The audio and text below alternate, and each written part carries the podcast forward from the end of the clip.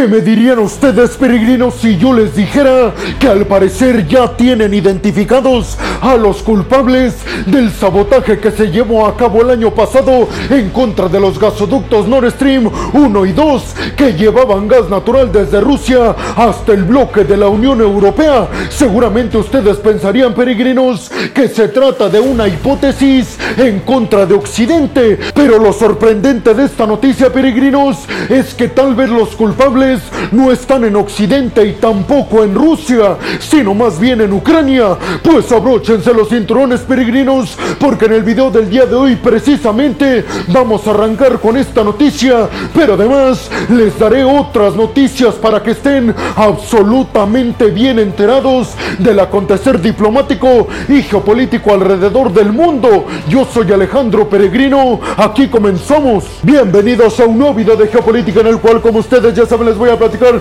lo más importante que ha acontecido a niveles diplomáticos y geopolíticos alrededor de todo el mundo. Y vámonos rápidamente con la primera noticia del día de hoy, peregrinos, que tiene que ver con una noticia que sacó el New York Times, el periódico estadounidense, noticia que tiene que ver con una investigación que realizó el periódico estadounidense para identificar a los culpables de los explosivos que fueron puestos en los gasoductos Nord Stream 1 y 2 que llevaban gas natural desde Rusia a Europa como modo de sabotaje y parece ser según el New York Times que los culpables fueron un grupo de personas pro-ucranianos. El estudio que publicó el periódico estadounidense anunciaron que ya se lo entregaron a todos y cada uno de los altos funcionarios de la Casa Blanca en Washington y aseguraron que este grupo de personas pro-Ucrania estaba compuesto tanto por ucranianos pero también por personas rusas que obviamente estarían en contra del mandato de Vladimir Putin y su invasión al territorio ucraniano. Pero hay que decir, peregrinos, que según la inteligencia estadounidense, esta versión todavía no ha sido comprobada y no puede serlo hasta estos momentos. Pero sí fue una hipótesis que el periódico estadounidense New York Times presentó a la Casa Blanca y esta no fue desechada y sí aceptada. Lo que nos puede decir, peregrinos, que es una hipótesis que podría ser verdad. Sin embargo, peregrinos, si escuchen bien lo que les voy a decir en este informe de inteligencia del periódico estadounidense New York Times, están asegurando que Zelensky y el ejército ucraniano no tuvieron nada que ver, al menos con las investigaciones que se tienen hasta estos momentos en este sabotaje que se llevó a cabo con explosivos a los gasoductos Nord Stream 1 y 2. Es decir, que esta investigación piensa que este grupo de ucranianos y rusos pro-Ucrania actuaron solos. Además, peregrinos, déjenme recordarles que tanto Suecia como Dinamarca, que están llevando a cabo investigaciones sobre el sabotaje a los gasoductos rusos, dado que la parte en donde fueron dañados los gasoductos corresponde a las aguas territoriales de estos dos países,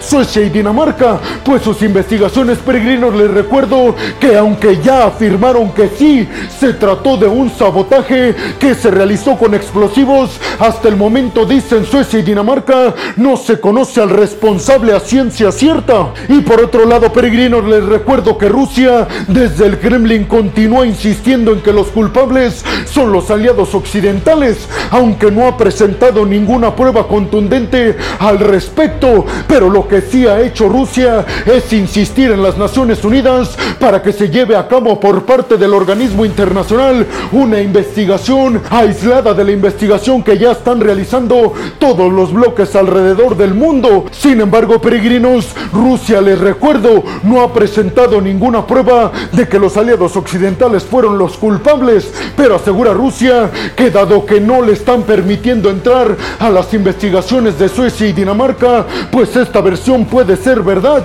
pero yo les recordaría, peregrinos, que Suecia y Dinamarca le han negado a Rusia intervenir en las investigaciones porque Rusia podría ser uno de los culpables de este sabotaje. Básicamente la versión es, peregrinos, que los intereses de Rusia con esto era que Europa colapsara energéticamente hablando sin el gas natural del Kremlin. Además, peregrinos, en este informe el New York Times detalla que Alemania desde el mes de enero allanó un barco que posiblemente fue utilizado para realizar este sabotaje a los gasoductos Nord Stream 1 y 2 e inmediatamente desde Alemania peregrinos se pronunciaron al respecto y dijeron que esto era cierto, pero que no habían encontrado pruebas sustanciales para dar con los responsables. ¿Ustedes qué piensan, peregrinos? ¿Creen realmente que estos pro-ucranianos hayan sido los culpables de este sabotaje a los gasoductos Nord Stream 1 y 2? ¿Creen que fue Rusia? ¿Creen que fueron los aliados occidentales? Y sobre todo, ¿creen que Zelensky y el ejército ucraniano no tuvieron ningún tipo de injerencia en el dado caso de que sí hayan sido estos pro-ucranianos los que realizaron el sabotaje? Y vámonos rápidamente con la segunda noticia del día de hoy, peregrinos, que tiene que ver con una visita que realizó Ursula von der Leyen, la presidenta de la Comisión Europea, nada más y nada menos que a Canadá, en donde se reunió cara a cara con el primer ministro canadiense Justin Trudeau. Esto con el objetivo, peregrinos, de dialogar sobre dos cosas específicamente, sobre la cooperación energética y además sobre la constante ayuda militar y económica que darán tanto Canadá como Europa a Ucrania en contra de Rusia. Además, peregrinos, el tema del bloque de la OTAN también estuvo en la mesa, ya que Canadá, debido a que tiene muchísimo territorio en el Ártico, es el aliado del bloque de la OTAN más importante para evitar que Rusia y China se hagan del control de todas estas aguas en donde dicen son riquísimas en recursos naturales como petróleo y gas natural. En esta reunión Ursula von der Leyen reconoció que el bloque de la Unión Europea realmente la podría estar pasando muy mal en el futuro debido a que se han desconectado de todas las compras de energéticos rusos, pero sobre todo de gas natural. Por eso dijo Ursula von der Leyen, queremos desde el bloque de la Unión Europea aumentar la cooperación energética con Canadá, ya que les recuerdo, peregrinos, Canadá es sumamente rica en recursos naturales y minerales, como por ejemplo gas natural o inclusive las piedras raras que son imprescindibles para la creación y el desarrollo de alta tecnología. Además, peregrinos Ursula von der Leyen y Trudeau acordaron que tanto Europa como Canadá van a cooperar conjuntamente en el desarrollo y en la producción de hidrógeno verde, básicamente para acelerar la transición energética y dejar de depender de energéticos más contaminantes como el carbón y el petróleo. Y seguramente ustedes estarán preguntando, pero peregrino, ¿por qué Europa quisiera piedras raras y otros minerales de Canadá? Pues les recuerdo, peregrinos, que hoy en día, y escuchen bien lo que les voy a decir, China le vende el 98% de todas las piedras raras que necesita el bloque de la Unión Europea. Y viendo lo que pasó con el gas natural y Rusia, Europa quiere desprenderse de la manera más aceleradamente posible de todas las piedras raras y el comercio que tienen con Pekín. Y una buena alternativa, sin lugar a dudas, es sus aliados canadienses, que además tienen piedras raras por montones. Y algo que acordaron al final de su reunión, peregrinos, que seguramente ustedes ya lo están intuyendo, que van a apoyar el tiempo que sea necesario a Ucrania hasta vencer a Rusia. ¿Ustedes qué piensan, peregrinos? ¿Creen que para Europa Canadá sea su salvación para desprenderse de los energéticos rusos y de las materias primas de China? ¿Creen que Canadá se estará convirtiendo en toda una potencia mundial capaz de competirle a los tres principales países hegemónicos en el mundo, Estados Unidos, China y Japón? Y vámonos rápidamente con la tercera noticia del día de hoy, peregrinos, que tiene que ver con que los Estados Unidos y los aliados occidentales acaban de anunciar sanciones directas en contra de dos empresas canadienses. Sí, peregrinos, como lo acaban de escuchar, dos empresas canadienses encargadas de fabricar aparatos electrónicos y tecnológicos recibieron sanciones por parte de los aliados occidentales. ¿Por qué, peregrinos? Pues porque estas empresas seguían ayudando a Rusia a evitar las sanciones en contra del Kremlin en el sector militar. Las sanciones llegaron en contra de estas dos empresas porque se encargan de venderle a Rusia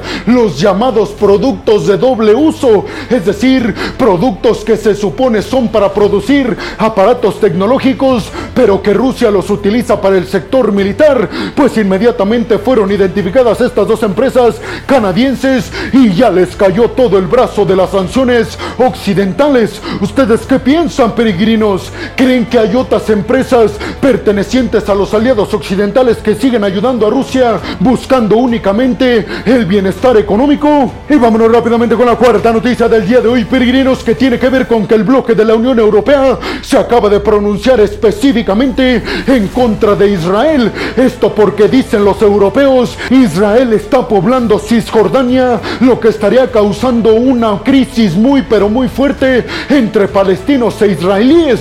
Específicamente el bloque de la Unión Europea llamó al nuevo primer ministro de Israel, Benjamin Netanyahu, para que calme las tensiones en contra de los palestinos en cuanto a enfrentamientos, pero también en cuanto a poblar todavía más por parte de Israel a Cisjordania. Desde la llegada a la presidencia de Israel por parte del derechista Benjamin Netanyahu, peregrinos, las tensiones entre Israel y la franja de Gaza han aumentado paulatina y constantemente. ¿Ustedes qué piensan, peregrinos? ¿Creen que también se está cocinando un conflicto mayor entre la franja de Gaza e Israel? ¿Cómo creen que los aliados occidentales evitarán un posible conflicto en esta región? Y vámonos rápidamente con la quinta noticia del día de hoy, peregrinos, y ahora nos trasladamos hasta Venezuela. Y es que nada más y nada menos que Juan Guaidó, el líder de la oposición al menos mundialmente conocido en Venezuela, acaba de ser nombrado por la oposición para ser uno de los competidores en las primarias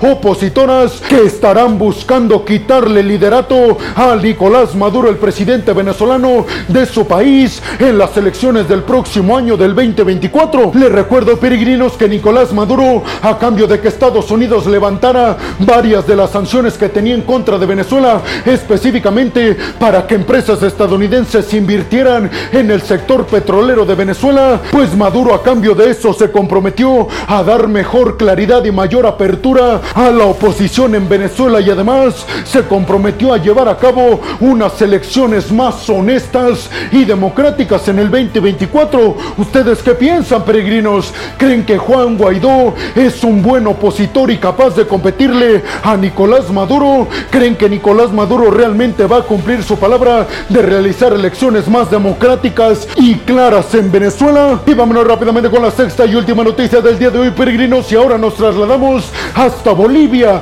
pero seguimos en Latinoamérica, y es que el tema, peregrinos, es que las autoridades bolivarianas, específicamente el Banco Central, acaba de decir que en los próximos días van a vender dólares a la población que esté interesada. Ustedes se preguntarán, pero peregrino, ¿por qué el Banco Central de Bolivia estaría vendiendo dólares estadounidenses a la población? Pues déjenme les respondo, peregrinos, que en Bolivia la gente piensa que la moneda se va a devaluar muchísimo y están exigiendo que el Banco Central les venda dólares estadounidenses para refugiar su dinero. Les recuerdo además, peregrinos, que la moneda bolivariana lleva ya muchos años, más de una década, con un valor sumamente estable frente al dólar. Inclusive ahora, peregrinos, un dólar estadounidense vale 6.96 bolivianos. Es decir, que la moneda está sumamente fuerte, pero las personas piensan que una devaluación está muy próxima a concretarse. ¿Ustedes qué piensan, peregrinos? Me encantaría conocer su opinión. Y bueno, hemos llegado al final del video del día de hoy, peregrinos. Les quiero agradecer muchísimo el hecho de que hayan llegado hasta este punto del video. Además, les quiero agradecer muchísimo todo el apoyo que me dan, peregrinos. Sin ustedes, yo no podría hacer esto que es lo que más me apasiona en el mundo. Así que muchas, pero muchas gracias, peregrinos. Sin más por el momento, nos vemos en el siguiente video de Geopolítica. Hasta la próxima.